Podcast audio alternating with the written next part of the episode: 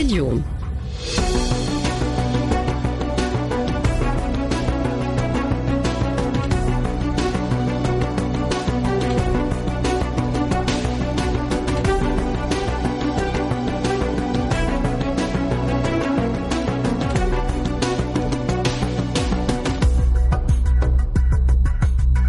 تونس اليوم أخبار أحداث تعاليق تحاليل وضيوف.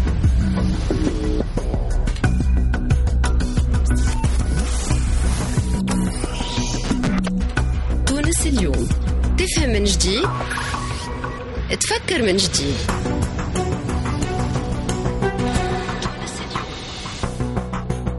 أهلا وسهلا مرحبا بكم مستمعينا الكرام في عدد جديد من برنامجكم تونس اليوم. عدد جديد لهذا الأسبوع. إن شاء الله يا ربي أسبوع موفق إن شاء الله بالصحة.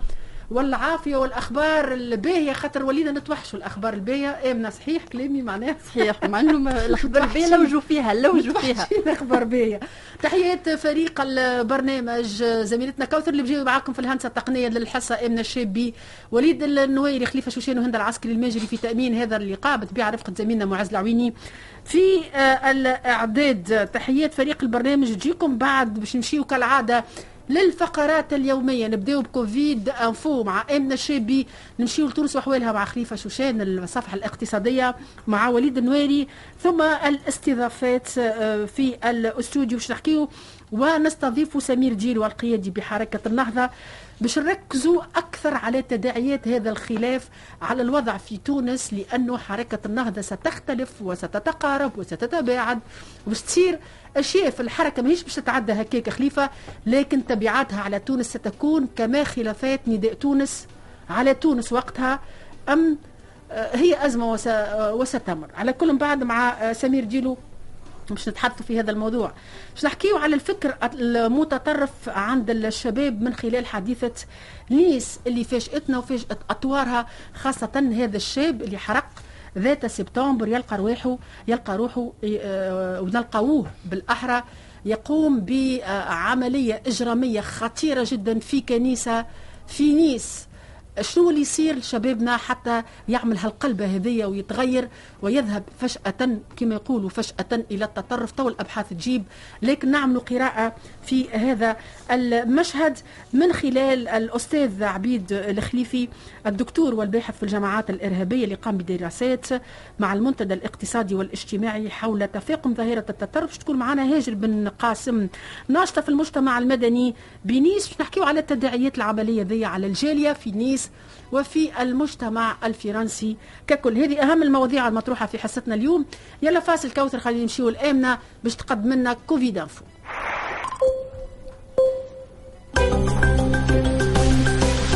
COVID Info. مرحبا بكم معنا في COVID Info. نحكيو في موضوعنا اللي باش نحكيو فيه اليوم في COVID Info. بعد كده نعطيكم شوية الأرقام الرئيسية المسجلة بتاريخ اليوم 1 نوفمبر 2020 في COVID Info قررنا نحكيو على ال automédication اللي هي التطبيب الذاتي كاو يبدأ المريض عنده الكورونا وهو ما في بالوش كيف يستعمل ادويات وحده من راسه. تنجم تكون عندها ضرر على الحالة نتاعو تنجم تضره أكثر من إنه تنفع ونعرفوا في ال période هذه الكل برشا توانسة حتى كان يحسوا هكا أعراض أي حاجة يخافوا ما يحبوش يمشيوا للسبيطار ولا للطبيب يقول لك توا نشرب دواء وحدي وحدي ولا توا نعمل شوية هكا اعشاب طبيه ولا توا حتى نتحسن قائمات هكا في الفيسبوك اعمل. كذا واشرب كذا اعمل يعني. كذا. واشرب كذا قاعدين نشوفوا فيهم ويعطيو في أنواع الأدوية تو نشوفوا هذا يضر وإلا لا مع البروفيسور حليم الطرابلسي خبير في التحاليل الفيروسية مرحبا بروفيسور مرحبا مرحبا بك معنا آه، برشا ال période هذه قاعدين نحكيو على التطبيب الذاتي. برشا يخافوا ما يحبوش يمشيو للطبيب يقول لك تو نشرب الدواء وحدي تو نتحسن مش لازم نمشي. للطبيب لا ما عنديش الكورونا. بالك قريب بالك ما عادش توجع فيا donc برشا يخافوا. ويقول لك لا مستريس أنا قاعد نحس في الوجاع هذوما الكل. فيلتجئ إنه يداوي روحه بروحه وحده في الدار وما يمشيش للطبيب donc آه، في الحالة إنه تكون عنده الكورونا. فما دويات كيف يستعملهم يضروه. هكا ولا أكثر منه يعاونوه. صحيح. دونك خلينا والله معك ناخذ شوية آه، تفاصيل. تفضل هو شوف هو التطبيب الذاتي إحنا حتى كي نقريو في كلية الصيدلة راهو آه والأطباء كلهم معناها نح- نحاولوا قدر الإمكان باش نقولوا للناس راهو ما لازمناش نلتجيو للتطبيب الذاتي. ما خاطر ثم ناس تعرف ياخذ الوصفة اللي خذاها ولد عمه الوصفه اللي خذاتها أخته.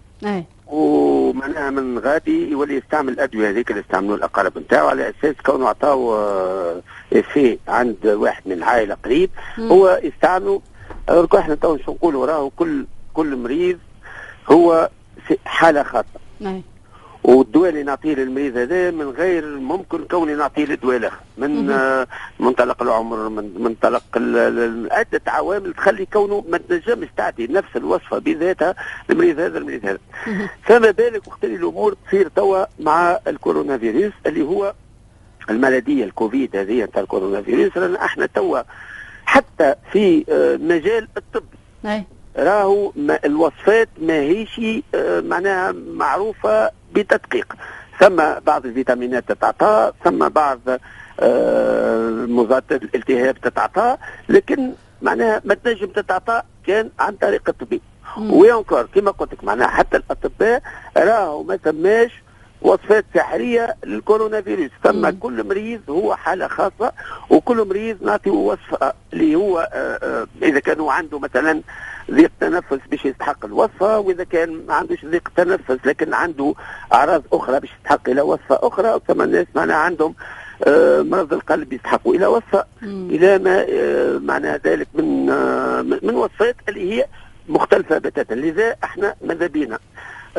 نطلب بكل لطف من المرضى اللي آه، عندهم الكورونا ولا المرضى بصفة عامة ماذا بينا يلتجوا للطبيب تاعهم تقول لي أنت هما توا يخافوا من ارتياد المستشفيات إيه. ويخافوا من الاسكان هذا يظهر ماهوش آه، ماهوش مبرر باش إحنا نقوموا ناخذوا في الدويات وحدنا دويات تنجم تعطي مضاعفات اللي إحنا تو ما نجموش نعرفوها أصلا معناها لذا ثم des circuits ce qu'on appelle des circuits COVID ثم بلايص موجودة في في كل المستشفيات الجامعية والمستشفيات الجهوية والمستشفيات المحلية ديما ثم un circuit COVID مجعول له الناس هذوما اللي هما معناها كوفيد كوفيد ما يختلطوش. حتى ينجم دكتور زاد يكلم الطبيب الخاص نتاعو هو طبيب العائلة ينصحوا أكثر يكلم طبيب العائلة نتاعو وطبيب العائلة إذا كانوا ماهوش مستحق باش يشوفوا. آه au moins معناها يعمل له بعض السؤالات ينجم يعطيه هذاك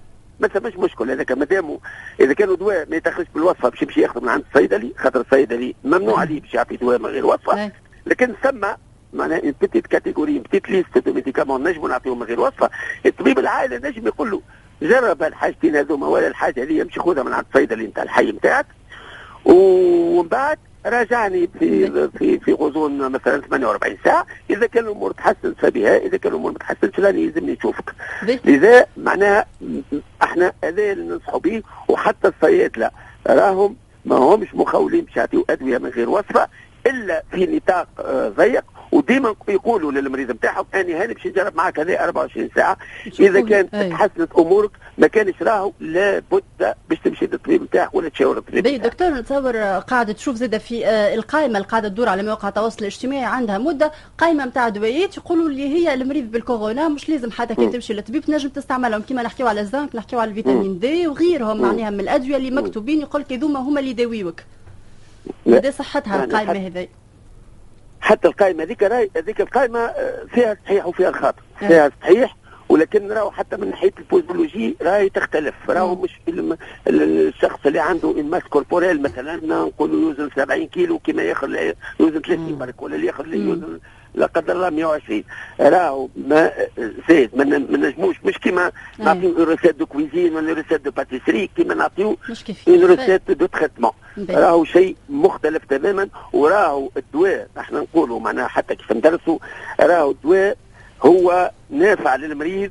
وينجم ينقلب في كل آونة للضد إذا كانوا ماهوش مستعمل بطريقة علمية ومستعمل بوصفة طبية ومستعمل بزاد إعانة ومساعدة من الصيدلي. راهو الدواء ينجم يولي كارثة على المريض في عوض ينفع يولي كارثة على المريض. donc يعيشكم. آه بارك الله فيهم الناس اللي تحط في الوصفات هذه في الواحد لكن راهو هنا قاعدين قاعدين نتكلموا على صحة المواطن. ماناش نتكلموا على une recette اللي تنجم تمشي كيما تنجم ما تمشيش نتاع كوجينة ولا نتاع pâtisserie هذه راهي ما تعرفش عليه. المريض هذاك اللي عطيته الورقة. وهو صحيح يكون بعيد على الدكتور ال hospitalier peut-être معناها تعب وما يحبش يخرج. peut-être ماهوش خايف من السبيطارات. باش ينقز عليك الوصفة اللي عطيتها له أنت لكن إحنا ما عندنا حتى ما نعرفوش عليه. المريض هذاك الوصفه هذيك شنو هو لا قدر الله تنجم تعطيه. donc اني معناها on n'insistera jamais assez يعيشكم ما دواء ولو هو فيتامين. ولو هو معناها حتى أدوية معناها أعشاب طبيعية. ما ناخذوه إلا باستشارة الطبيب نتاعنا أو الصيدلي. به آخر سؤال بروفيسور آه معاك فما آه حديث الفترة الأخرانية وحتى من عند طب في اللجنة العلمية كيف كيف إنه فما ناس ما يمرضوش بالكورونا donc الجسم نتاعهم مضاد للفيروسات ما يجيهمش حتى مناعة فيروس عندهم. عندهم مناعة قوية donc ما ينجموش يمرضوا بالكورونا قد صحة الكلام هذا؟ والله شوف هو ما نعرفش الأمور ما تابع المناعة ولا مش تابع المناعة هذا راهو مش خاص بالكورونا. إيه إحنا تعرف مثلا آه، سيدي ناخذ مثلا آه، آه، التهاب الكبد.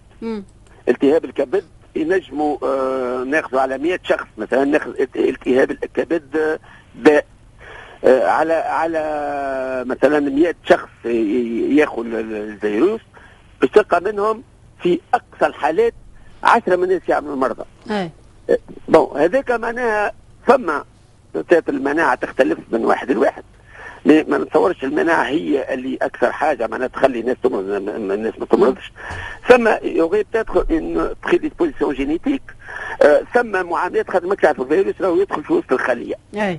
وباش يدخل الفيروس الخلية يلزم الخلية هي ذات نفسها توفر له ظروف باش يدخل. معناها إحنا نقولوا la la cellule elle aide le virus à l'infecter donc ثم بعض الخلايا نتاع بعض الأشخاص ما تنجمش توفر الظروف الملائمة. ما توفرش ما توفرش الظروف الملائمه للفيروس باش يدخل لها وباش يمرضها وهذه يمكن فيها معناها composante génétique تخلي اللي بعض وثم وثم العمر وثم معناها حتى على مستوى الجهات شفنا اللي ثم بلدان مثلا يضرب فيها التهاب الكبد أكثر من بلدان بلدان أخرى. مثلا كما في وسط تونس ينجم يضرب فيها التهاب كبد هذا بالنسبة للكورونا هذا زاد صحيح. donc الناس اللي الناس نعرفوا إحنا اللي على 100 رقبه qui contractent le virus يمكن فيهم 30 20% ils font la maladie وفي هذوك يكون ثم 5% برك يعملوا ال maladie grave donc هذاك المناعه موجوده صحيح لكن ثم certainement d'autres facteurs اشياء أخرى وراثيه دكتور قبل ما تختم معك امنا ما نعرفش تنجم تقول لنا صحيح وإلا لا انه في نهاية الشهر وإلا اول العام الجاي وإلا آخر ديسمبر قد يكون هناك آه، آه، لقاح ضد آه، فيروس كورونا. الكلام هذا مجرد وهم قاعد يتباع للعالم الكل باعتبار أن الوباء ضرب في العالم الكل ويسجل في أرقام كبيرة. أم هناك بوادر أن يكون هناك لقاح في القريب دكتور؟ باهي هو تو أني يعني باش نجاوبك بطريقة علمية وبكل تجرد وبعجاله يخليك دكتورة. لا لا تسفي شوف هو توا ثم ثم على الأقل تسعة ولا عشرة لقاحات متقدمين جدا في, في الأبحاث نتاعها أي. لكن شوف راهو من نجم نقول لك يعني وعاطين نتائج معناها تنبأ بكل خير. أي. إلا أنه راهو اللقاح ما تنجم تحكم عليه إلا ما يخرج للسوق ولا ما يستعمل على نطاق نطاق واسع. واسع. إذا توا ما نجمش نقول لك معناها ثم حاجات متقدمة لكن كوني باش تعطي efficacité كي تخرج على السوق هذا مش مضمون. لا معناها أنا نقصد تهبط للسوق مش ال efficacité هذيك مساله أخرى. أما فما حاجة قريبة دكتور حسب معطياتك ومعلومات اللي عندك ولا لا؟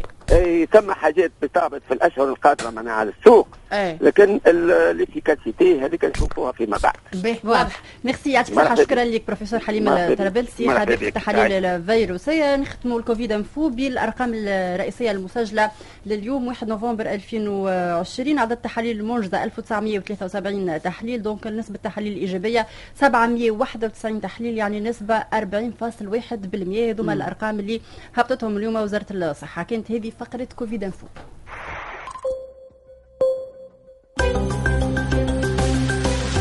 كوفيد إنفو. يعطيك الصحة آمنة لمجمل المعلومات اللي قدمتها لنا ومن خلال فقرة كوفيد إنفو للسادة المستمعين ردوا بالكم على رواحكم ما, ما تاخذوش دويات. آه، بطريقة هكا عشوائية وكما قال الطبيب كاينها وصفات نتاع طبخ. معناها اللي آه، واحد يجرب. ما نجربوش في صحتنا. اللي عنده أعراض الكورونا يستشير طبيب ويبدأ من طبيب العائلة ينجم يمشي إلى أكثر من وجهة تكون علمية ودقيقة باش تعطيكم الدواء. الصحيح وإن شاء الله ربي باقي الستر علينا يا ربي. إذا كان بالطبيعة نقوموا بالإجراءات اللازمة والوقائية اللازمة من تباعد جسدي من لبس الكمامة من تعقيم. خليفة تحياتي ليك هند وزميلنا وليد وآمنة وكوثر والأهل المستمعين. أنا فقط حبيت نقول ماذا بينا زاد نكثفوا شوية الحملات في علاقة بالتوعية بالجانب. هذا ما يسألش ومضات كي تكون متركاج ديما متواصلة في علاقة مم. بالتوعية بالجانب هذايا راهو مهم جدا لأن حالة الخوف اللي يعيشوها المواطنين تخليهم أي وصفة ينجموا يستعملها ثاني حاجة زاد ثم مسؤولية ذاتية للأطباء نعرف المجهود اللي يقوموا به ويحاولوا يعاونوا لكن ماذا بينا زاد على الفيسبوك نشوفوا كل مرة طبيب يهبط تدوينة يقول تنجم تستعمل الدواء هذايا. بالكربونات وذاك الجمعة اللي فاتت. برشا هي اطباء أنواع وإشكال. نحكي حتى حتى الجادين كل واحد واحد اختصاص وكركم واحد كربونات بالضبط. حتى الجادين شوية تلقى وصفات. الوصفة تنجم تتناسب مع شخص ما تناسبش مع شخص آخر. لذلك الحل الوحيد هو التوعية عبر ومضات. مثالش كما عندنا ومضة نحكوا على الكورونا. وكيفاش ارتداء الكمامات وغسل اليدين مثالش زاد آه، نعملوا آه، معناتها ومضة أخرى تحسس بضرورة عدم التداوي عدم استعمال إيه؟ تحياتي ليك هندا واللي يسمعوا فينا الكل والخليفه أنا هنا ماذا بيا؟ ومضة مش للمرضى أيه. ومضة لبعض الأطباء أيه. وبعض المصحات الخاصة. والله عيب والله عيب اللي قاعدين تعملوا فيه في التوانسه راهو هذايا تسمى متاجرة في آلام وفي أمراض الناس. مم. إنه ما يتم قبول شخص حكينا عليه ظل في أكثر من مرة إلا بتقديم آه، مبلغ مالي 5000 في أقل الحالات 5000 دينار. ضمان ضمان وإلا 10000 ولا 20000 دينار. لا وأكثر من هذا. فما مساحات تطلب 5000 دينار آه كارتة تحك في كارتة. حاجة اللي هي بالضبط. حاجة اللي هي ممنوعة في القانون التونسي. لأنه المبالغ اللي أكثر من 5000 دينار لازمها تتقدم في شكل في شكل صك آه بنكي وإلا بريدي. هذا إيش يتسمى؟ هذا يتسمى استهتار. والاستهتار من جميع المستويات ما ينجم يوصل كان للكوارث على كل هو رئيس الحكومة اليوم قام باجتماع أمني آه، وأشرف عليه ويبدو أنه ولا من العادات اللي آه، آه، قاعد يقوم بها رئيس الحكومة هشام المشيشي لقاء أمني بقصر الحكومة بالقصبة تقريبا كل بداية أسبوع وتم التطرق خلال الجلسة إلى الوضع الأمني بالبلاد في ظل تمجيد حظر التجول في ولايات الجمهورية ومدى امتثال المواطنين لإجراء الوقاية من فيروس كورونا. سيد الرئيس التوانسة مش قاعدين يلبسوا بالفافات ويدوروا هكاكا. هذا اللي لاحظوه في الشارع إحنا كمتابعين آه للشأن العام. كذلك دعا رئيس الحكومة إلى ضرورة تكثيف حملات المراقبة وإنفاذ القانون على كل مخالف للحد من انتشار العدوى بفيروس كورونا. نتمنى ذلك نتمنى أن تكون هناك وقفة حازمة في الشارع لأن هناك حالة من التسيب وحالة من اللامبالاة والاستهتار وكأنهم التوانسة يا إما سلموا يا إما ما عادش خايفين يا إما مستهترين. معناها فما توصيف بالحق يكون. بالحق يا هند ما فما ما يلبسوا في الفافات لأنه معناها سامحني أكثر من هذا. نسبة تحاليل إيجابية كانت تقول فيها آمنة تويك حسب معطيات وإحصائيات وزارة الصحة فوق ال 35% تقريبا عندها أكثر من من من شهر التالي. عندنا آه، عدد وفيات آه، بمعدل 35 على الأقل كل. كل 24 ساعة. وما زلنا ماناش قاعدين نشوفوا les gestes barrières اللي هي هذاك ما بقي لنا من وسائل الحماية. إيش مازلنا نستناو. هناك هناك هناك آه، عدم احترام للتباعد الجسدي. نشوفوا الأسواق في ال week-end في عيد المولد شنو اللي صار وربي قدر الخير. على كل آه، خليفة شوشان خلينا نمشيو معاك لتونس وأحوالها. وليد نويري بعد شوية في الصفحة الاقتصادية. ثم واصل لقائي باش يكون ضيفي بعد شوية آه، سمير ديلو القيادي بحركة النهضة. تونس وأحوالها. رحم الله الأخ والصديق أبو علي المباركي لوفاته المنية نهار الجمعة صباحا بأحد المستشفيات بعد صراع مع المرض دام أكثر من سبع سنوات. أنا نعرف أبو علي تقريبا عندي 25 سنة. نعرفه معرفة قريبة حتى قبل يكون في المكتب التنفيذي ونعرفه حتى معرفة عائلية ونعرف عائلته وكليت معاه ماء وملح.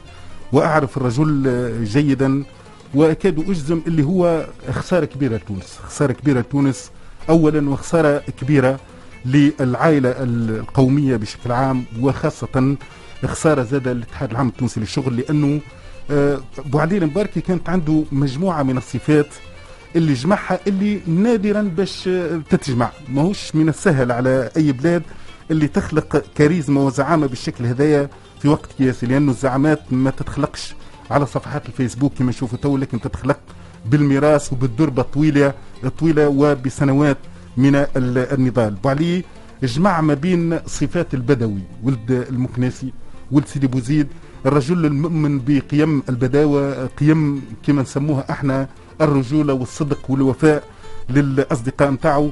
بوعلي يمكن بعض الناس يشوفوه في بعض التصريحات الصحفية يكون شديد لكن اللي ما يعرفوش العباد اللي بوعلي تنجم تبدأ تحكي له في حكاية تنجم تغزر تشوف دموعه هابطة. معناتها رجل كان عاطفي بشكل كبير ياسر.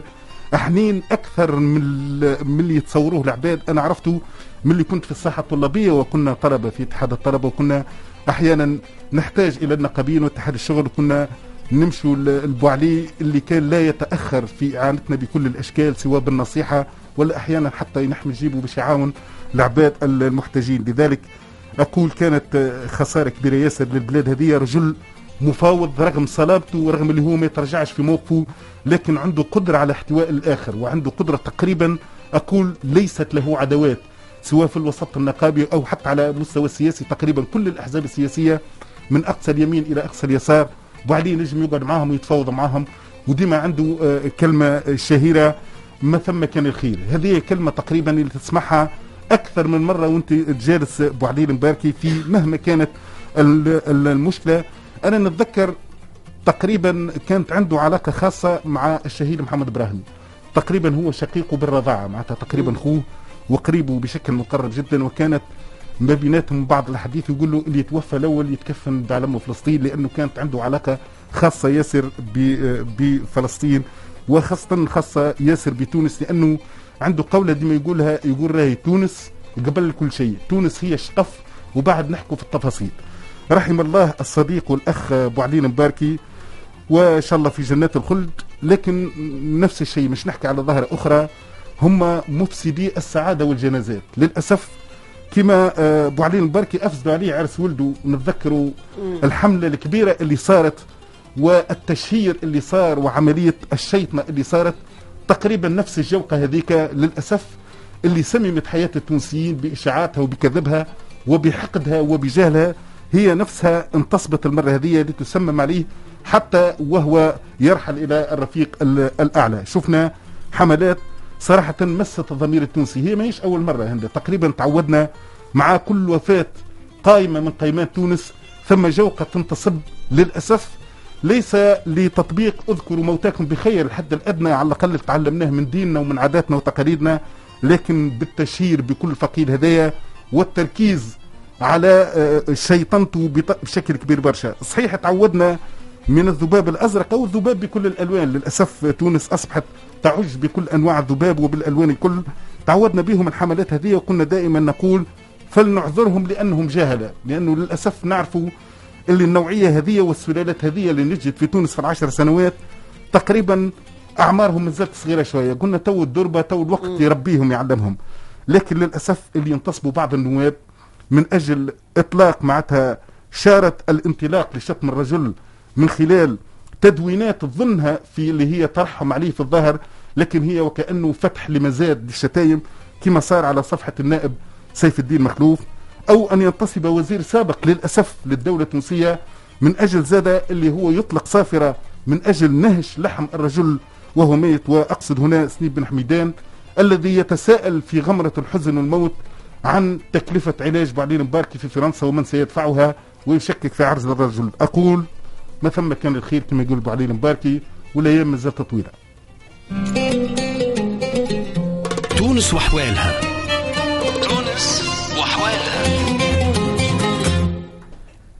الله يرحم بعلي المباركي اللي رحيله في الحقيقة فاجانا اللي كنا ما كناش نعرفوا برشا تفاصيل على وضعيته الصحية. أبو علي المقربين منه آه، هما اللي كانوا في بالهم بالوضعية الصحية نتاعها بالتدهور نتاعها بتطوراتها كذلك لكن آه، فاجأنا رحيل هذا الرجل مازال صغير مازال في أوج العطاء.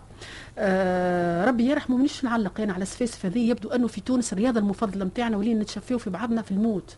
هذه وليت كل ما تسمع, تسمع غرايب التوانسة أنه الناس تخرج في الغل نتاعها وفي الحقد نتاعها وفي البغض نتاعها في الموت وتتشفى في الموتى حاجة في منتهى الانحطاط الإنساني مع التنسيب آه إحنا مانيش نحكي على لأنه كي نقولوا التوانسه لا لا كي نقولوا التوانسه راهو كي تشوف في صفحات الفيسبوك في الكثير من الأحيان يا آه يا خليفة كيفاش الناس تصفي في, في, في حسابات مع بعضها في الموت وتتشفى في الموت وهذاك يستاهل منطق مانيش عارف مانيش المنظومة عارفة القيميه في ك... تونس هي اللي يلزمها مراجعة كبيرة. راهو مش كان في في الموت. راهو في في مناسبات آه، أقل من هكا. وسامحوني باش نذكر ربما حاجات اللي نعيشوها إحنا.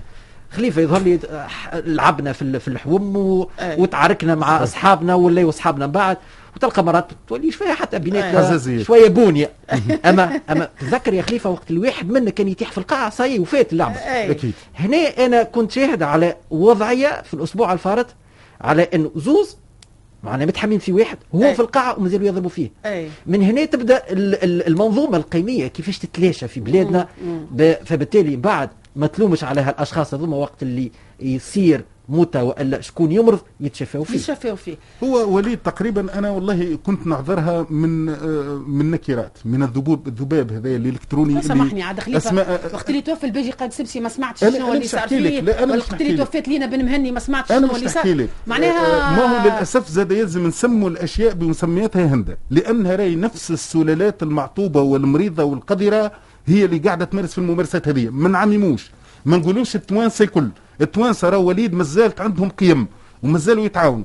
لكن للأسف ثم بعض الجهات السياسية والفكرية هي التي اختصت في الشماتة في كل شخصية وطنية تموت في تونس. نمشي مستمعينا الكرام للاقتصاد اليوم مع وليد النويري. وليد آه، صفحة اقتصادية جديدة لهذا الأسبوع. باش نمشي للقيادي بحركة النهضة سمير ديلو الاقتصاد اليوم مع وليد النويري. نهار السبت 31 أكتوبر كان اليوم العالمي للادخار، الادخار اللي يمثل ركيزه هامه لاقتصاد عديد البلدان، وخلينا بالمناسبة نتحدثوا على عمود متآكل من أعمدة اقتصاد بلادنا.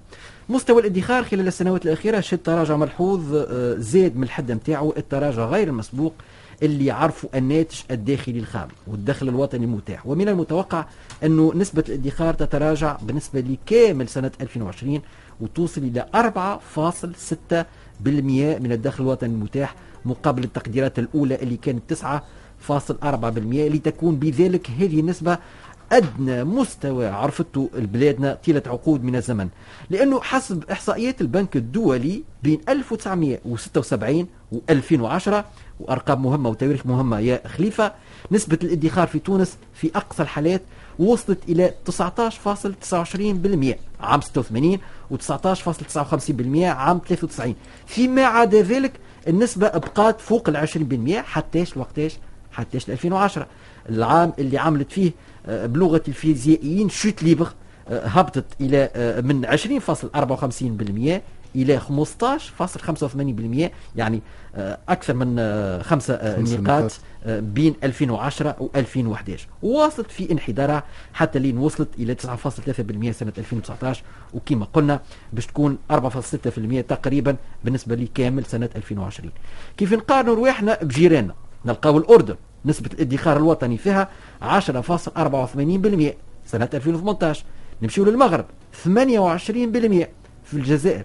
38% إذا إذا فما استنتاج النجم نخرج به فهو هشاشة الدخل الوطني وتدهور المقدرة الشرائية علاوة على عدم وجود إجراءات تشجع الإقبال على الادخار.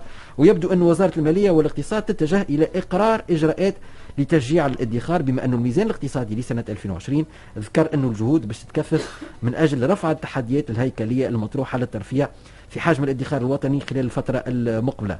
وزارة المالية رسمت توقعات بارتفاع نسبة الادخار الوطني إلى 6.4% خلال سنة 2021 وهي نسبة ضعيفة مقارنة بالمستويات المسجلة سابقا نظرا كما قلنا لتواصل هشاشة الظرف الاقتصادي والضغوط على دخل الأفراد والمؤسسات والمالية العمومية على الرغم من عودة النشاط الاقتصادي إلى نسقه الإيجابي بداية إن شاء الله من سنة 2021 حسب الآفاق الاقتصادية على المدى القصير والمتوسط. هندا باش نبسط شوية.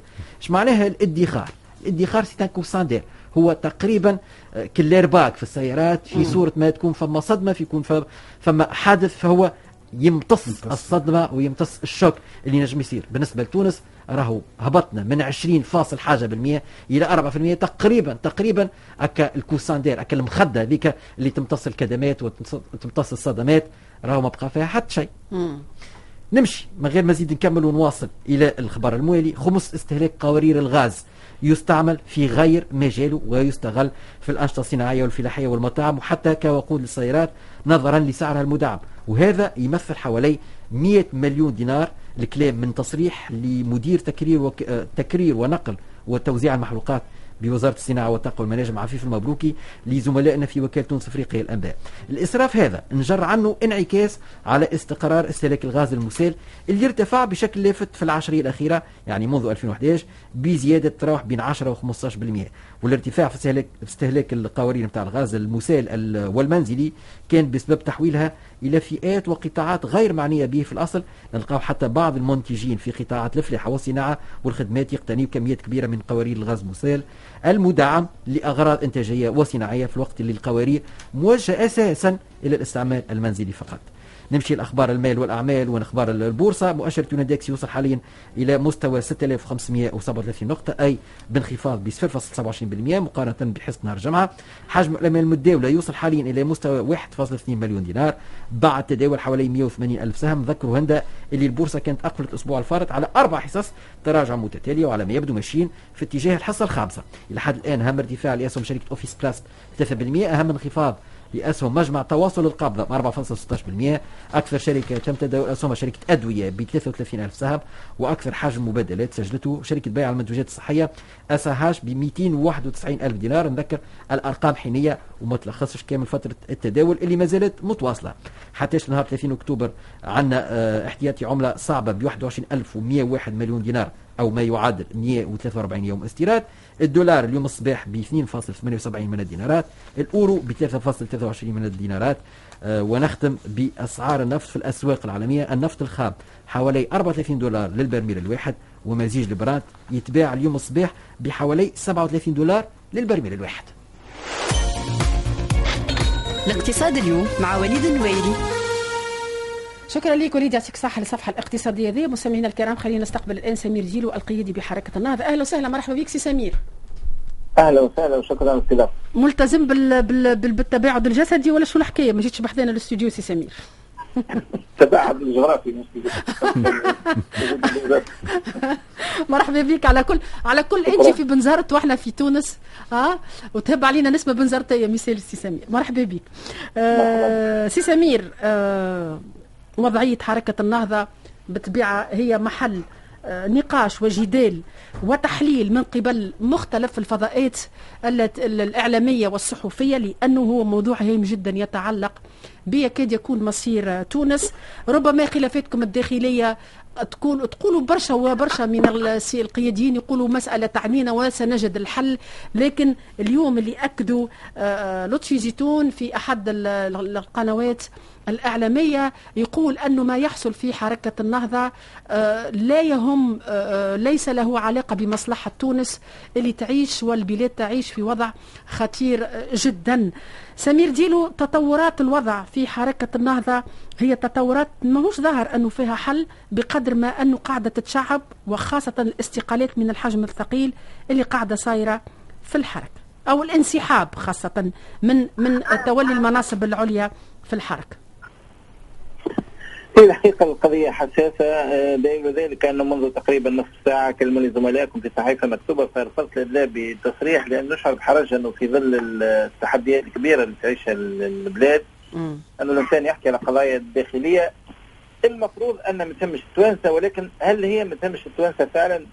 هل التوانسة ما يهمهمش أنه الأحزاب اللي تساهم في القرار الوطني بشأن العام آه، تكون أحزاب ديمقراطية ولا غير ديمقراطية؟ يعني بطريقة أكثر من مباشرة آه، الشأن الحزبي أصبح شأن وطني وخاصة ما نقولش حركة النهضة فقط ولكن الأحزاب اللي عندها كلمة في في الشأن العام الممثلة في البرلمان اللي عندها رأي فيما تتخذ الحكومة من من قرارات اللي تساهم في تغيير حياة الناس الأصل نحو الأفضل ولكن أحيانا إذا ترتكب حماقات ولا ترتكب آه، آه، قرارات خاطئة بالطبيعة باش تدفع الوضع مش نحو التحسن. نقول أنه هذا يهم الناس تبقى يهم الناس آه، في توجهاته العامة ولكن مش في تفاصيله. وهذاك علاش أنا نفضل شخصيا وأدعو زملائي أنه ما نقلقوش التوانسة وما نقلقوش آذانهم واهتمامهم بتفاصيل اختلافاتنا الداخلية اللي أنا في تقديري على الأقل في مهمني لا يحول مناصب ولا يحول سلطة هي حول قضايا وحول مبادئ وحول قيم. أنا اللي يشغلني في البلاد يشغلني أيضا داخل حركة النهضه وهو يتلخص في مقولة أنه ما ثماش ديمقراطية في البلاد بدون آه، أحزاب تعيش الديمقراطيه داخلها. ما ثماش حوكمه وشفافيه في البلاد إذا كان هذا ما يتمارسش داخل الأحزاب. أنا مش نبقى ندافع عن الآراء هذه ولكن مش بأي ثمن في لحظة اللي يتبين لي أنه العركات هذه بلغتنا العامية باش يولي فيها تطيح قدر وقتها باش يولي الناس كل خاسرين.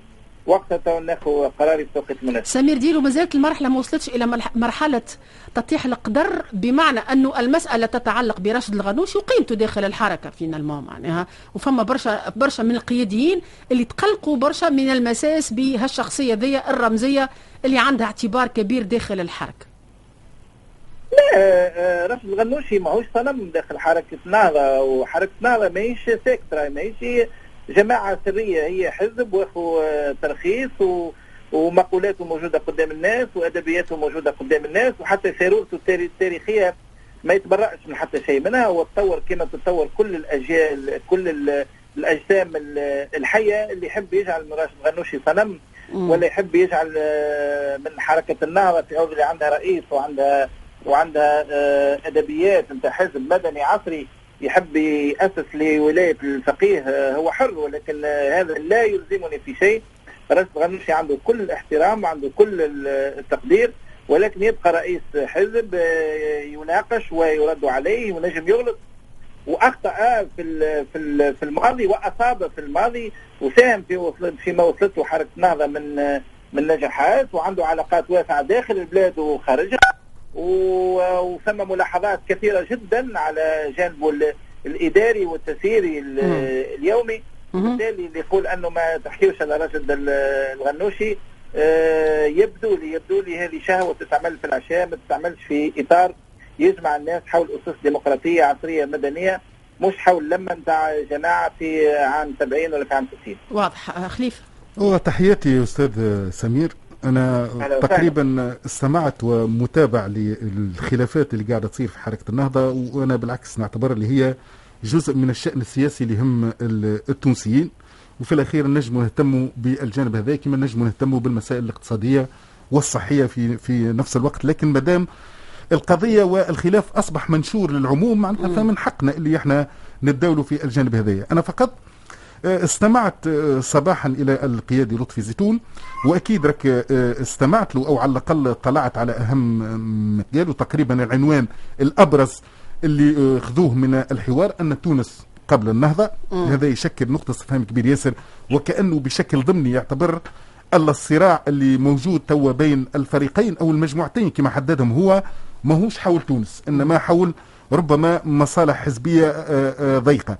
ما تعتبرش اللي موقفه اللي تقريبا نآى بنفسه عن الصراع هذايا وأخرج نفسه من كل الخلافات والتنظيمية اللي اعتبروا تقريبا صراع بأدوات عقائدية كما اعتبره هو.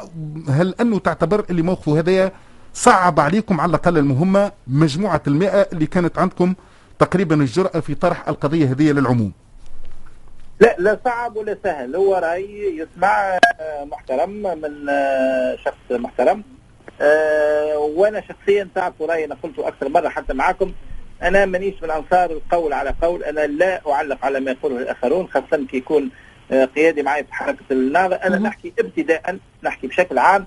نقول أنه من السهل جدا التحلل ورفض الموجود والقول أنه الناس كل غالطين ولا الناس الكل يتصارعوا على مسائل ما عندهاش حق ما عندهاش علاقة بالمصلحة الوطنية. هذا سهل بل أن نقول ماهوش هذا الحل السهل. هذا حل سهولة. c'est la solution de facilité الأهم هو أنه انسان يصفي ذراعاته كما ما تعتبروا نوع من, من الهروب. الوقوف على الربوة أو الهروب. أو لا, لا, لا, لا, لا, أنا مانيش نقيم. لا فيما قاله لطفي زيتون.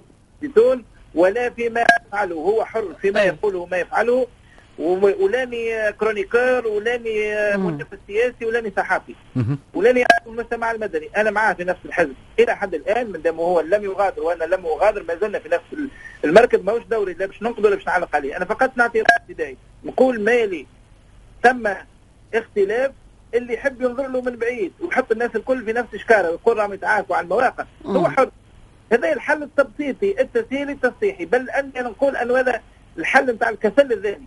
الإنسان وقت اللي يغوص ويحاول يفهم أنا في تقديري ورأيي هذا رأيي يلزمني بالطبيعه أنا مثل نفسي. نقول أنه خلاف ما هوش حول السلطة ودليل ذلك أنه أنا شخصيا نحبش نبقى نتكلم على روحي ولكن مانيش مثل الآخرين. لأنك أنت تقول أنا ما نحكي على حتى حد نحكي على روحي سي سمير فينا الموضوع اي اي معناها أنا شخصيا قلت سابقا وزيد نعاود نكررها ماني معني بحتى موقع. فماشي إنسان يتعارك على السلطة يقول راني مانيش معني بحتى موقع. أنا ماني معني بحتى موقع. أنا معني بحركة قضيت فيها شبابي وقضيت فيها جزء من وحتى جزء ربما من أواخر طفولتي وقضيت فيها جزء من من كهولتي. نؤمن بقيم وقت اللي كنت ناظر في الحركة هذه لا كانت توصل لا المعتمد لا الوالي لا الوزارة لا ثم انتخابات لا ثم ديمقراطيه في البلاد. كنا ملاحقين ودخلنا للسجون. وليس بذلك فضل ولا مزية. كان هذيك قناعتنا حدود اجتهادنا. تطورنا بدينا في الأول نقراو في قراءات ونطالعوا في مطالعات ومتأثرين بتجارب متأثرين بشخصيات. بشوية بشوية مشينا للجامعة وتطورنا وتحلت آه، أذهاننا. فينا شكون سافر للخارج وفينا شكون اكتشف انه العالم أرحب. فكي جات الثورة ومع التنظير للديمقراطية والممارسة الديمقراطية القيمه الممارسة الديمقراطية فعلا من خلال أحزابنا. كيف نصطدموا بانه آه، قاعدين نتطوروا نحن نحن ممارسه غير ديمقراطية في داخلنا.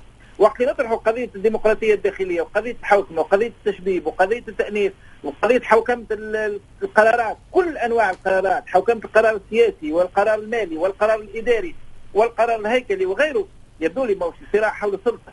ولكن تعرفوا المثل الفرنساوي اللي يحب يقتل مرافقه كلبه يتهمه بمرض خطير. فبالتالي إذا كان إنسان يحب يبخس من شأن رأي يقول لأنه هذا لأغراض شخصية ولا للخلفيات لكن لكن هذا صراع داخلي. الديمقراطيه أي. كانت تتهم معارض. يعني انهم متآمرين وانهم يتعاملوا واضح, واضح سي سمير. فقط سي سمير ديلو المرحلة الدقيقة اللي تعيشها تونس هو اليوم. أنا راهو مانيش قاعدة نستشهد بكلام لطفي زيتون هو فقط آخر التصريحات اللي تم تقديمها اليوم صباح من قبل قيادي حركة النهضة.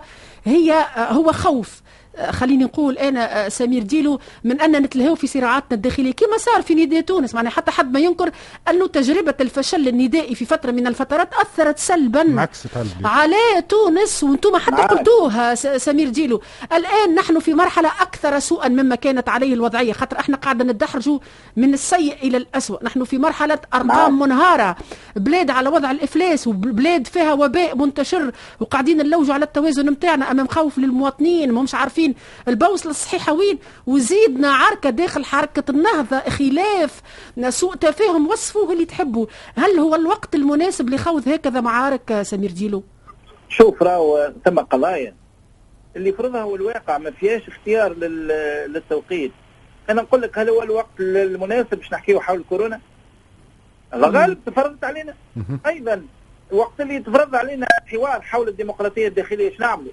نقولوا اجلوا هذا في حد ذاته موقف. إذا كان نقولوا باهي مش وقته إيش معناها مش وقته؟ معناها باش نخليو الأمر على ما هو عليه. بون هذا خيار. إيه. ولكن السؤال هو ماذا نفعل؟ هو ما العمل اللي هو آه، طرحه لينين قبل عشرات سنوات؟ هذا اللي نقوله لك هو ما يليه في ظل عملية انتقال ديمقراطي سيدي ما نقولوش ديمقراطية في ظل انتقال ديمقراطي فيه مشاركة في انتخابات وفيه السلطة ماشي محتكرة من جهة برك موزعة بين أحزاب.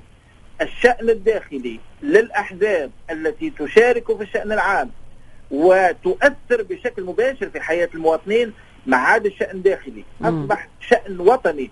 وما أسهلش منها الجملة. هذا نعيشه في الكورونا وهذا نعيشه في في التحدي الإرهاب وأنا عندنا مشاكل أمنية وما عندنا مشاكل اقتصادية. وثم تحكي لنا عن المشاكل الداخلية. اللي يقولوا الكلام هذا هما نفس الناس اللي نجموا يقولوا نحن نحن الأزمة الاقتصادية والكورونا وأنت تحب تعمل لي حفلة وتحب تعمل فن. الرد عليهم بسيط هو انه الحياة يجب أن تتواصل والشعوب ما تنجمش كي جهة تحدي تسيب اللي في ايديها الكل نسيبوا الفن ونسيبوا البناء ونسيبوا الثقافة ونسيبوا التعليم ونقولوا راهو اليوم التحدي امني الناس الكل نمشيو نواجهوا الإرهاب. ولا تحدي اقتصادي الناس الكل لا. الحياة تتواصل. في نفس الوقت نساهموا كبقية المواطنين ولكن كل من موقعه في التحدي لكل أنواع الجوائح اللي تواجه البلاد ولكن هذا لا يغنينا عن أن الإنسان يكون ديمقراطي في عائلته يكون ديمقراطي في حزبه كيف يخرج الشارع يكون مواطن صالح. الكل هذا مع بعضه كيف يطلع للجبال ولا يمشي للبحر يحافظ على البيئة.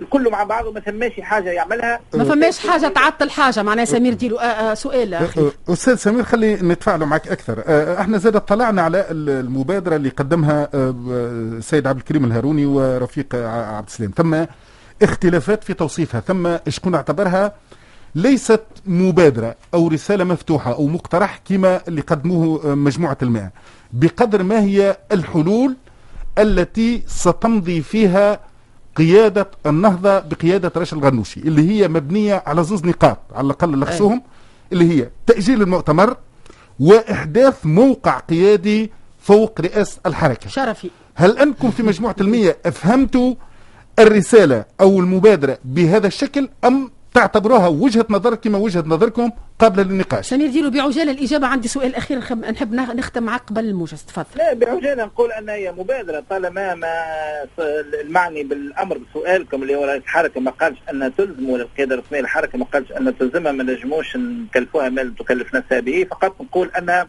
من خارج الزمن مع كامل الاحترام لأصدقائي وزملائي وإخوتي ما نجموش نجيو توا في عام 2021 نحن مقدمين ل 2021 الناس تحكي لما بعد الممارسة الديمقراطية التقليدية. ونحب نرجع نحن إلى حاجة تشبه ياسر وأنا قلت هذا في تصريح صحفي إلى ولاية فقيه وإلى مجلس استراتيجي أشبه بمجلس تشخيص مصلحة النظام في إيران. يبدو لي نحن بعاد ياسر على هذا.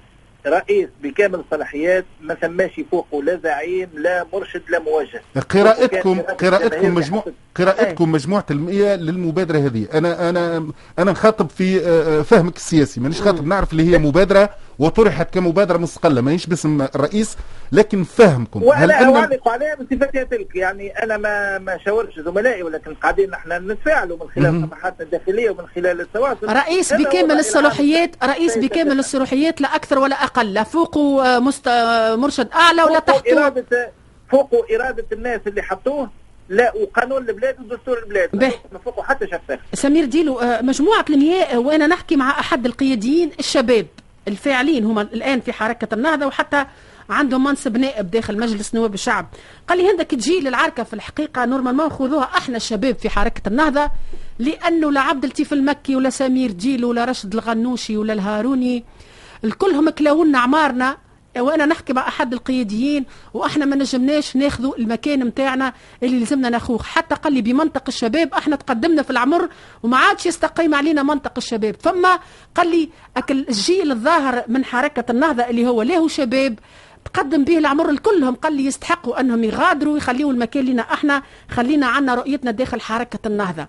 إذا كان رشد الغنوشي ينسحب باش يجيوكم راهو شباب في القريب القريب يقول لكم حتى أنتم يلزمكم تغادروا بمنطق الديمقراطي. زاد ماني قلتش بمنطق ال ال ال ال التعسف عليكم. يعني بمنطق الديمقراطية راهو فما جيل آخر زاد تمحق وتحرق وما لقاش مكانته داخل حركة النهضة. مرحبا بيه يجي من تو علاش من من غدوة؟ كيفاش باش يجي سمير؟ جيلو كيفاش باش يجي؟ الأولى ورفض والمشكلة أن نلقاو خطاب غير متناسق. الناس اللي يقولوا أنه اللي في عمره في الخمسين كيف هذوما شيوخ هما نفسهم اللي يقولوا أنه اللي في الثمانين هما indispensables وما نجموش نعوضهم. وبالتالي لازم يكون ثم شوية تناسق في, في الأفكار. الحياة ماشية توا نحو تكريس الديمقراطية الداخلية نحو الأوبن جوف نحو التشبيب والتأنيث. الشباب مرحبا به يجي يفك بلايصته ولكن الشباب راهو مش عمر. الشباب هو ذهنية هو أفكار. كما عندنا نحن توا ناس في الخمسين وفي الستين يدافعوا على التداول ويدافعوا على الديمقراطية الداخلية ويدافعوا على الشفافية. كما عندنا زاد ناس عمرهم في العشرين و22 مصنفين شباب عمرا ولكن يدافعوا على المناشدة وعلى وريناه وريناهم يتكلموا. معناتها بمنطق آخر وكأنك تشوف الخطاب هذايا هو نوع من خلط الأوراق. معناتها إحداث صراع آخر مش على أساس الديمقراطية أي الداخلية أي أي أي. وكأنه صراع أجيال غير مبرر. كما بدون بدون ما نعمم في خليفة يعني ثم من هذا وذاك. اللي نحب نقوله أنه الشباب صحيح عمر ولكن مش عمر فقط. واضح. آه سمير ديلو نختم معاك. إحنا بدينا بحال البلاد وخوفنا على البلاد في الوضعية آه الصعيبة اللي تعيشها الآن. من صراع حركه النهضه انه ينعكس عليها. حال البلاد شو اللي يلزموا في المرحلة ذي؟ خلينا نخرجوا من مرحلة التدني والتردي الاقتصادي اللي إحنا فيه. باش يضربك كلام مثال شوية ولكن رغم ذلك باش نقولوا يلزمها جيل من المسؤولين اللي ما يخممش في الانتخابات يكون بالمعنى السياسي كاميكاز آه ولكن يكون قادر على حاجتين. اولا انه يكون متبني حلول مبنية على تشخيص صحيح لمشاكل البلاد وثانيا يكون عنده الشجاعه ويكون عنده البيداغوجيا باش يلم حول الحلول هذه. أكبر طيف ممكن مش من الشعب ولكن من النخبه ممكن نقول النخبه مش فقط النخبه السياسية النخبه النقابيه والنخبه المدنية والنخبه الإعلامية ما ثم حتى حل البلاد إذا كان باش تمشي في حكومة فقط. الناس الكل يحطوا إيديهم في إيديهم بعضهم. وشوفوا هذا مقترح تعطاه في إطار حوار وطني لازم يتعاود يتعمل له فما مبادرات. مثلا التيار الديمقراطي قدم مبادرة لرئيس الجمهورية في علاقة بطرح حوار مالي. إخراج تونس من الأزمة ذي خاطر كي تقول لي يلزم واحد يجينا آه كاميكاز مصلحة البلاد نقول لك هذا خليقة ولا صنيعة؟ آه سي سمير معناها إحنا جرى ها؟ لا, لا هو خليقة وموجود ولكن ما قلتش واحد أنا قلت نخبة. يعني العقل الجمعي هو اللي يتحرك والإرادة الجماعية. هي اللي تتحرك ولكن إذا كان حوار وطني بالطريقة التقليدية باش تكون لما ما عندهاش نتيجة ما عندهاش مفعول. شنو هي ملامح النخبة هذه؟ لا لازم نسألك سمير لأن الفكرة مهمة جدا شنو هي ملامح النخبة هذه اللي تحكيها؟ هل إنها من خارج الأحزاب؟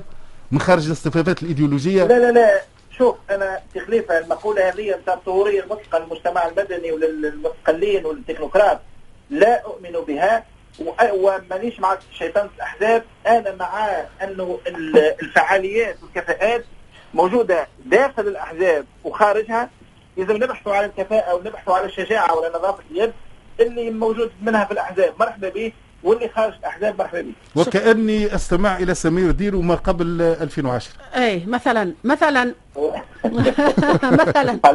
مثلا. الإجابة واضحة. آه سمير ديلو القيادي بحركة النهضة شكرا ليك. أكثر حاجة شدت لي انتباهي أنك قلت إذا كان المسألة وهل هل الاختلاف في الآراء باش يولي فيه تعطي قدر قد أنسحب بمعنى تنسحب من من العركة ولا تنسحب من هذا الصراع اللي قاعد تخوضه الآن وإلا تنسحب من حركة النهضة ونختم معك سمير ديب نجم ننسحب من أي شيء فقط اللي يحدد هو نجم تنسحب من حركة النهضة بمعنى تنسحب من حركة النهضة مثلا؟ أنا ب... أنا بالنسبة لي أي حاجة منظمة سواء كانت حزب وإلا جمعية ولا أي شيء. هي من باب ما لا يتم الواجب إلا به فهو واجب. إذا كان أصبح هذايا عبء وأصبح تضييع وقت وأصبح يقلق في التوانسه ويشوش عليهم بلاش باخي واضح. مرة أخرى سمير ديرو يعطيك الصحة. مستمعينا الكرام موجز الأخبار ثم أعود للحوار حول الشباب والانخراط في التنظيمات الإرهابية ومسألة هالعمليات المنفردة اللي قاعدة تصير déjà. آه نذكر مستمعينا أن وزير الداخلية الفرنسي قال أنه باش يقوم بجولة تشمل مالطا تونس الجزائر لبحث قضايا تتعلق آه، بالأمن والجولة ستنطلق وستبدأ يوم الجمعة. المقبلة سيلاقي الوزير الفرنسي نظراء في الدول اللي باش يزورها قائمة وكذلك باش يقدم قائمة بالأشخاص اللي يرغب في ترحيلهم للبلدان متاعهم. الجولة هذه تجي بعد الهجوم اللي صار في كنيسة السيدة العذراء في مدينة نيس واللي أسفر عن مقتل ثلاثة أشخاص. بعد الموجز نتحدث بأكثر تفاصيل. تونس اليوم.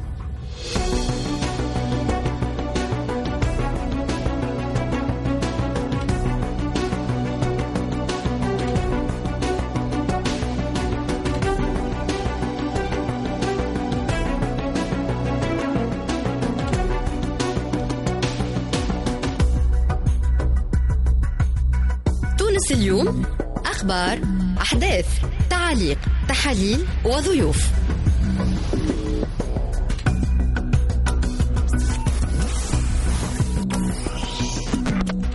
تونس اليوم. تفهم من جديد تفكر من جديد. مرحبا بكم مستمعينا الكرام مجددا في برنامج تونس اليوم. نواصل لقاءنا. اذا آه، للحديث حول تداعيات العملية الإرهابية اللي صارت في آه، نيس واللي أسفرت عن مقتل ثلاثة فرنسيين. نذكر مستمعينا أنه الحادثة دي خليت الكثير من الاستغراب وخليت الكثير من على في أوروبا هذا بصفة خاصة كيفاش نجم هالشاب هذا يتنقل. من مكان إلى مكان. alors هو normalement خاصة في إيطاليا هناك حتى مطالب بإقالة وزيرة الداخلية الإيطالية كيفاش نجم يتنقل ويخرج من مركز الحجز دون أن يتفطن يتفطن إليه. لكن الاستغراب اللي عندنا إذا كان الشاب هذايا مشى حارق وما عنده حتى علاقة كما يروج زادنا خاطر نقرأ بالإرهاب وماهوش ماهوش مبرمج أن يقوم بهكذا عملية. كيفاش يمشي البلاد معناها في نهارتها يقوم بعملية إرهابية؟ هناك الكثير من التساؤلات المطروحة. خليفة في علاقة بمن يستقطب وكيف يستقطب ومتى؟ أسئلة كثيرة مطروحة. معايا آه، بالهاتف الأستاذ عبيد الخليفي الدكتور والباحث في الجماعات الإرهابية. ومعايا كذلك من آه، نيس مدام هاجر آه، بركوس ناشطة في المجتمع المدني. مرحبا بك سي عبيد. مرحبا ومرحبا بكافة المستمعين. أهلا الله يخليك. أهلا وسهلا مرحبا بك مدام هاجر. مدام. الله يخليك. مرحبا بك مدام. شكرا لك. أستاذ عبيد مرة نعم. أخرى مرة أخرى عملية إرهابية أخرى ينفذها آه تونسي وشاب عمره 21 سنة. صحيح إحنا شفنا في إطار آه، إعلام البوز أنه آه، صارت هبة على منزل الشاب اللي قام بالعملية الإرهابية ذي وهناك كلام سمعناه من قبل العائلة نتاعو والعائلة ما إحنا نتصوروا هذاك الكلام اللي باش يكون ولدي خطيه ولدي يصلي اكهو ولدي باهتين كيفاش نفذ العملية. آه، أستاذ عبيد ماهيش أول مرة أنه شاب تونسي يتورط في عمليات إرهابية؟ نذكر العملية اللي صارت في ألمانيا واللي نفذها كذلك شاب تونسي لكن الشاب التونسي هذايا وقت اللي خرج من إيطاليا وهو كذلك كان في نفس الوضعية الغير قانونية ومشى لالمانيا آه، آه، ألمانيا مكث وقعد في ألمانيا لمدة وتم استقطابه. لكن السؤال المطروح في علاقة بعملية نيس فما الكثير من الاستفهامات المطروحة. في البداية نرحب بكافة المستمعين. آه، دعنا نفكر بهدوء آه، حول هذا الموضوع الذي أصبح معناها آه، متواتر بشكل كبير لأنه قبل سنوات كانت هنالك عملية إرهابية داخل التراب التونسي لكن نفذت عن طريق شاب تونسي مقيم في أوروبا جاء وقام بعملية تفجير جربه في الغريبة في الغريبة وقتها في الغريبة, الغريبة. اليوم أصبحت توجهات الحركات الإرهابية هو أنه القيام بين ظفرين غزوات داخل آه، التراب الأوروبي نعطي آخر المعطيات للتحليل لنعرف أنه الملف ضخم كبير وأنه يتعلق بسياسة الدولة وبرؤية الدولة لهذا آه، هذه الكارثة وهذه المصيبة التي سوف نعيشها مستقبلا بأكثر فظاعة. أمس معنا حسب التقرير اليومي الذي يصدر عن مراقبة الهجرة أمس بالذات وصول 400 مهاجر غير شرعي من تونس. أنا أشوف الرقم مم. 400 مهاجر ودخلوا بداية من أمس في مرحلة أو ما يسمى بالحجر بالحجر الصحي لمده ثلاثة أيام لا غير. مم. هذا من ناحيه من ناحية ثانية في ما يتعلق وصلوا وصلوا وصلوا لامبدوزا كالعادة أستاذ وصلوا أمس لا لا الوصول أمس. معناها وصول 400 في يوم واحد. هذه نقطة. نحب فقط نشير لمسألة الهجرة هذه وعلاقتها بظاهرة الإرهاب ظاهرة التطرف. بالنسبة للهجرة وثم نوعين من الهجرة. ثم هجرة الفقراء والبسطاء اللي آه، تكلفتها المالية لا تتجاوز مثلا 4 ملايين 5 ملايين. يعني 4 5 آلاف دينار. لكن ثم نوعية أخرى من الهجرة وهنا اللبس لذلك تورط إيطاليا والمخابرات الإيطالية ووزارة الداخلية الإيطالية التي تتحمل المسؤولية في الأمر هنالك هجرة منظمة لا شرعية تكلفتها توصل حتى ل 30 ألف دينار بمعنى أستاذ فسرنا أكثر أستاذ فسرنا أفهم أنه ثم عصابات هنا في تونس آه. تقوم تونس. بعملية تنظيم الهجرة تنسق مع عصابات موجودة في إيطاليا م. تقوم بنقل المهاجر من لمبادوزا أو من غيرها من الجزر إلى العمق الإيطالي دون المرور بالحجر الصحي دون المرور بالحبس الاحتياطي ككل العارقين من المهاجرين الغير الشرعيين. انهم يبقوا لأنه نعرفوا أنه نحن عندنا آلاف الشباب تقريبا حدودا 6000 7000 تونسي موجودين في جزيرة لمبادوزا منذ شهور معنا ولم يسمح لهم بالعبور نحو العمق الإيطالي. بالنسبة لوضعية أو حالة نزار العويساوي وتاكيد اللقب صحيح العويساوي. هو معناها الفترة القياسية لعبوره من تونس نحو لامبادوزا نحو مدينة باريس ثم نحو فرنسا.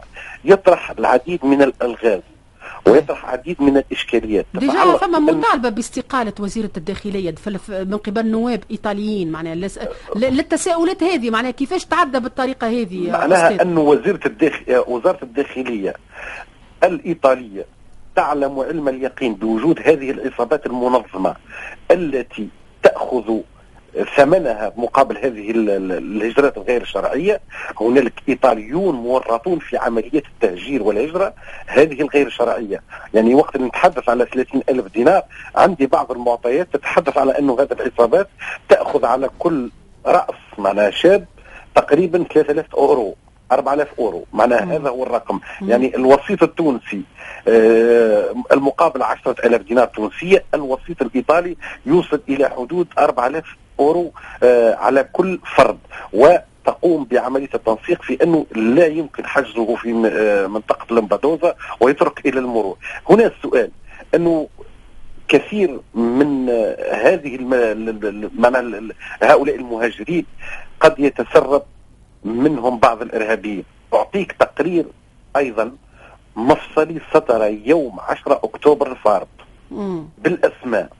يعني هنالك تقرير استخباراتي إيطالي لم تتعامل معه وزارة الداخلية الإيطالية بالجدية أو الفرنسية بالجدية اللازمة. حديث في هذا التقرير عن تسرب ثمانية إرهابيين من العائدين من بؤر التوتر. نجحوا في عملية اجتياز الحدود من تونس إلى إيطاليا ومن إيطاليا توغلوا في العمق الأوروبي. ليس هنالك تحديد يعني لم تتم متابعتهم ولا ملاحقتهم. ينجم يكون من بين السبع أسماء هذه هذا الفرد الذي هي فرضيات هو الذي نفذ في نيس معناه. ينجم يكون من بين هالسبعه هذوما الثامن اللي نفذ في نيس مثلا. نعم مثلا. وهذه اطرحت تزيد اسم أو طرحت فرضية من في مقال نشرته منذ أمس م. يعني إنه ما حدث في نيس هو مهمة إرهابية منظمة تقف خلف أطراف يعني هي عملية غزوة منظمة أحكم لها التخطيط أحكم في التنفيذ يعني وهنالك حملة من التشكيك الآن كيف لإنسان وصل إلى نيس قبل 24 ساعة أن ينفذ مثل هذه العملية إلى حدود البارحة تم اعتقال ستة أفراد. أغلبهم تونسيون لم تعطى جنسيتهم ولكن أغلبهم تونسيون. على علاقة بإبراهيم العويساوي وعلى علاقة بملف تفجير نيس يعني ننتظر نوعا ما التحقيقات الفرنسية في هذا المجال. آه هنالك أشياء لا تعلن عنها تونس ولكن نسمعها من وسائل الإعلام الأجنبية وهناك تنسيق وهناك تنسيق أمني ما بين تنسيق مع وزير مع وزارة العدل التونسية ومع وزارة الداخلية التونسية. نقطة أخيرة هنا في هذا الملف معنا في هذا الموضوع بالذات أنه آه الإرهابيون الجدد بين ظفرين أو آه الذين يمارسون عمل مزيماتيا يعني هم ما همش مفيشين باللغة العامية لدى وزارة الداخلية. ما همش معروفين ما همش معروفين. و يحيلني على النقطة الأخيرة ولو أطل التدخل. ونمشي المدام ونمشي المدام هاجر أي أي آه إنه مسألة الاستقطاب وتنكر العائلة أنه يكون ابنهم إرهابي.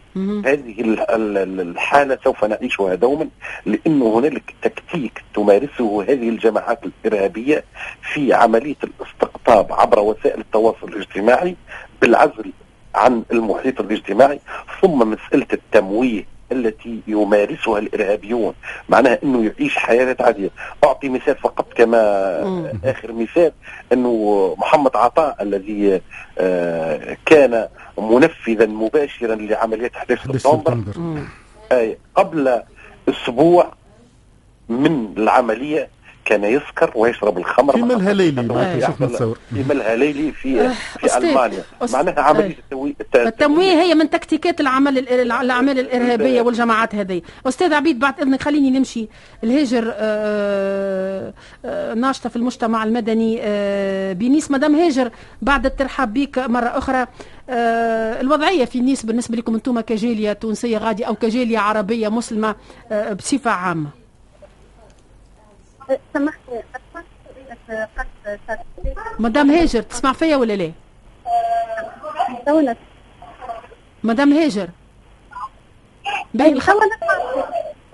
ستجدد زميلتي ان الاتصال بك مدام هاجر لأنه صوتك مش واضح بالكل. ماذا بينا؟ نعديو نوعية جيدة للصوت. نرجع لك أستاذ عبيد الخليفي.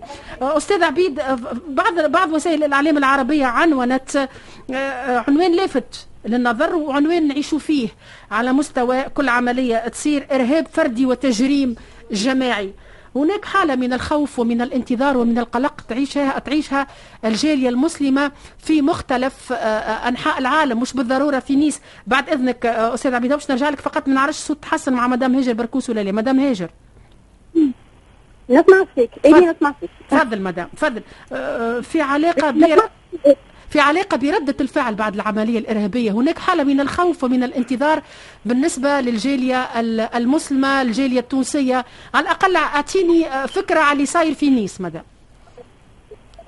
طبعا آه شكرا على الدعوة مرة أخرى آه كما ديما نقول يعني آه كما يسألوني الناس الكل نقول اللي إحنا توانسة والمسلمين بصفة عامة اللي من آه من آه، من دوريجين مغربيين والا حتى من آه، من أصول آه، مشرقية نعيشوا في حالة في دوبل بين يعني لا يجزي أنه إحنا نعيشوا الصدمة كما الناس الكل والحزن كما الناس الكل كما كل الفلسطينيين من كل الأصول بسبب الارهاب اللي قاعد يصير. ولا دوزيام كان اللي نعيشوها هو الخطاب المحرض التهديدات كل المضايقات اللي نعيشوها بسبب انه إحنا مسلمين بسبب انه إحنا تونسيين. بالرغم اللي هذه حاجات مكتوب باسمنا وإحنا مانيش موافقين عليها وإحنا ننكروها ونستنكروها وضدها طبعا. ولكن آه هذه هو اللي صاير حالة من الصدمة من الخوف خاصة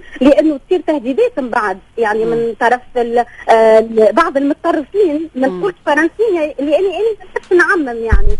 البعض من المتطرفين يبداو يعني يبثوا آه، رسائل نتاع تهديد وديجا مدام أنا يحكيوا لي ناس نعرفهم في نيس قالوا لي عشية العملية الإرهابية فما مجموعة من الشباب اللي يحمل الفكر المتطرف الفرنسي المسيحيين عملوا نوع من الاستعراض آه، النازي شيئا ما تجاه المسلمين تجاه العرب آه، عشيتها ما نعرفش كلام هذا صحيح ولا لا. هو صحيح هو صار العشيه برغم اللي توا جو لي سيركونستانس سانيتير وكل فما ان كوفر يعني بعد التسعه نتاع العشية ما فما حد يخرج إلا ب آه، يعني يبدأ عنده أسباب أسباب يعني شرعية فهمتني؟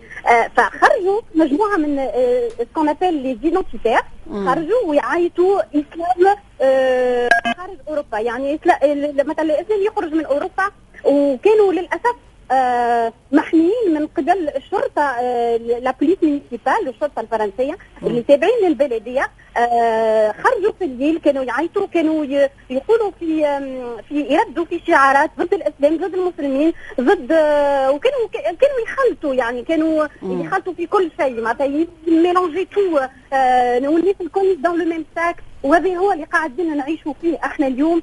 آه الناس ماهمش قاعدين يخموا الفرنسيين يعني. آه الإعلام خاصة الإعلام الفرنسي مش قاعد يفرق بين آه مسلمين آه طول حياتهم متعايشين آه مع مع الديانات الأخرى ومع الفرنسيين ومع الأوروبيين بصفة عامة وعمرهم ما صارت لهم مشاكل في حين إنه اليوم ناس دخلاء ما يمثلوناش يحبوا يتكلموا باسمنا يحبوا آه يفول سوفونجي يعني يحبوا ينتقموا ينتقموا. آه، بالضبط يحبوا ينتقموا. الحاجات أصلا هي مثلا إحنا ما طلبناهاش منكم يعني آه، للأسف السيد آه، الشاب جاي من تونس ما نعرفش كما كان يحكي الأستاذ وأنت زايدة برشا تساؤلات اثارتها الحكاية هذه مازال كيف تصل عنده نهار في في حفظ الصينيه كيف حفظ كيفاش يدخل ويخرج الكنيسة؟ برشا حاجات الناس ماهيش فاهمتها الناس قاعدين يسألوا فيها. آه juste باش نقول حاجة بركة. آه نيس مدينة نيس هي المدينة الأكثر شغذيه يعني فيها des caméras de surveillance في فرنسا الكل. يعني أي. فيها système نتاع آه مراقبة. مراقبة. برشا. أي. مراقبة. وحتى توا ما لقينيش ما فماش فيديوهات تصور العملية. ما شفنيش وقتاش دخل وقتاش خرج. أكيد السلطات الفرنسية عندها كل شيء. آه ما نعرفوش إذا باش نجموا نشوفوا أما ما خرجوا حتى شيء الآن معناها احتراما ربما لسريه الأبحاث. آه، هاجر طبعا طبعا طبعا. آه هاجر الطلب نتاعكم أنتم كمهاجرين آه، مغاربة كمهاجرين توانسة كمهاجرين مسلمين ونختم معاك. آه النداء اللي تحب تقدمه آه هاجر اولا آه نحب نقول حاجة معناها نحب نوضح إحنا مانيش مهاجرين. مم. إحنا فرنسيين آه وإحنا ملكي إني مانيش فرنسية يعني إيطالية تونسية. أي. يعني أما برسنات فرنسيين عائلات مولودة من الجيل مولودة غادي من الجيل الثاني والثالث وحتى وصلوا للرابع الآن. أي. بالضبط هما يعتبروا أنفسهم فرنسيين اللي يصير عليهم آه يرفضوه اللي يصير على فرنسا يرفضوه لأن هذه بلادهم. أي. لأنهم معناها يعتبروا انفسهم فرنسيين ما يعتبروش أنفسهم مهاجرين. صحيح الأجيال السابقة القديمة اللي كانت موجودة اللي جات في الستينات والسبعينات كانت تسمي أنفسها مهاجرين ولكن إحنا توا أوروبيين إحنا فرنسيين قايمين بواجباتنا نخلصوا في أداءاتنا آه نشاركوا في الانتخابات خاصة آه ندخلوا في الأحزاب السياسية نفسين في الجمعيات آه، آه، عندنا حقوقنا زادة أيضا من في آه، ساعات تسمع حالات شاذة يعني ونلتجئوا للقضاء أيضا. إحنا نلتجئوا للقضاء نلتجئوا للخيار السلي ما نلتجئوش للعنف هذا هو الرجاله الأخرى il faut pas mélanger tout le monde dans le ما نخلطوش الناس مع بعضهم. إحنا كمسلمين في فرنسا نحبوها البلاد هذيا ونحبوا نقعدوا فيها. وفما اللي يحب يسافر طبعا ويحب يهجر يخليه يهجر لكن لكن أنتم أنتم تعتبروا روحكم أولاد البلاد وما تحبوش تعيشوا هالخوف وهالقلق هذا شكرا ليك هاجر. كما قلت لك إحنا نعيشوا اون دوبل بين شكرا لي ونحن نتفاهموا. هل هالألم اللي عندكم هاجر بركوس ناشطة في المجتمع المدني في نيس. أستاذ عبيد الخليفي أي تعليق تنجي من عندك أنت الحوس الخليفة لو سمحت؟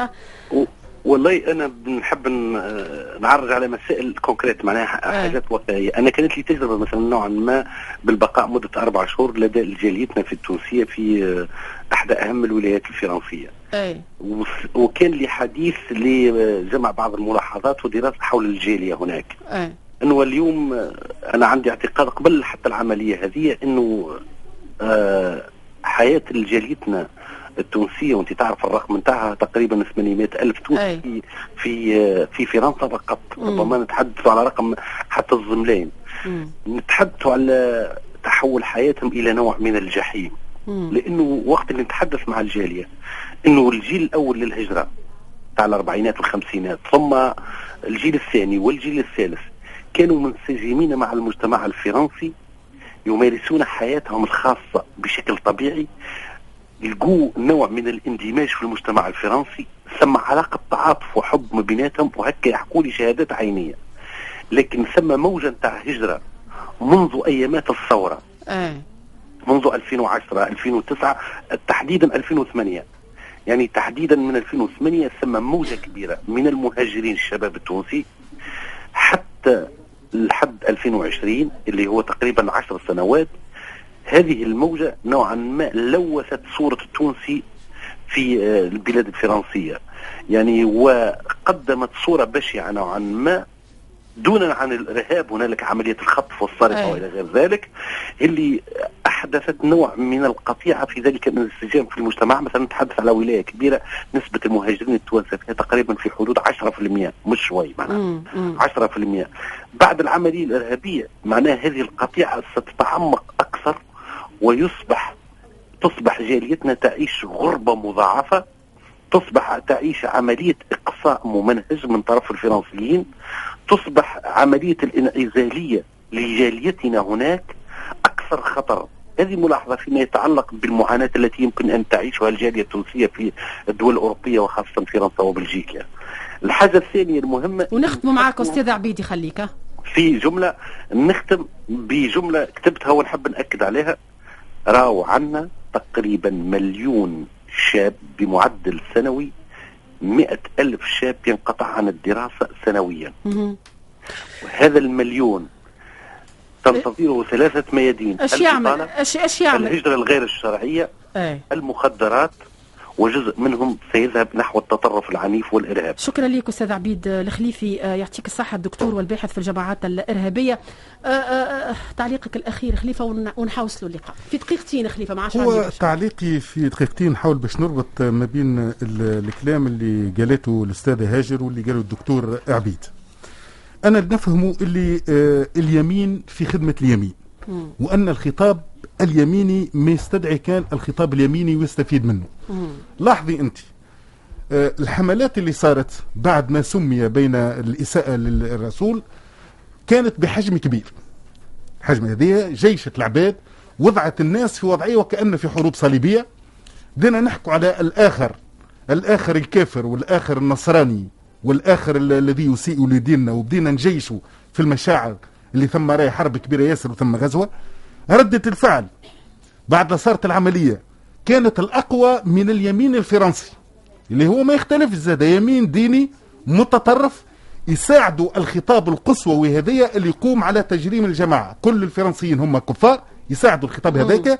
لذلك ما نستغربوش اللي أحد الرموز متاع اليمين الفرنسي شنو قال؟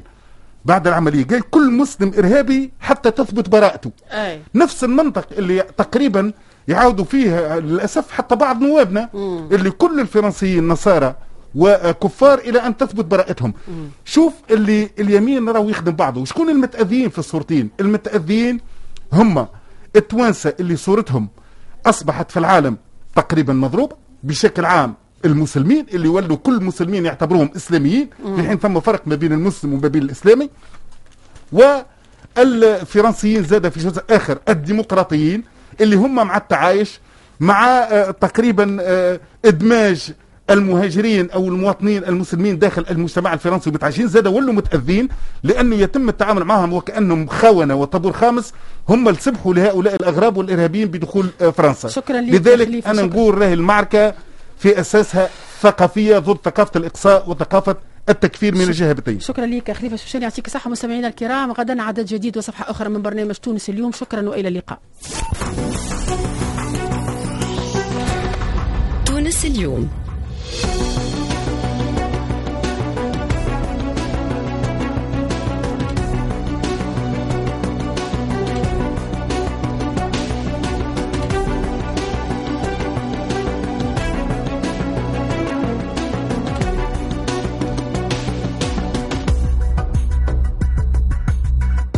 تونس اليوم أخبار أحداث تعاليق تحاليل وضيوف.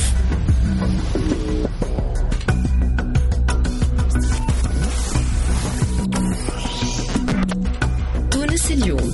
تفهم من جديد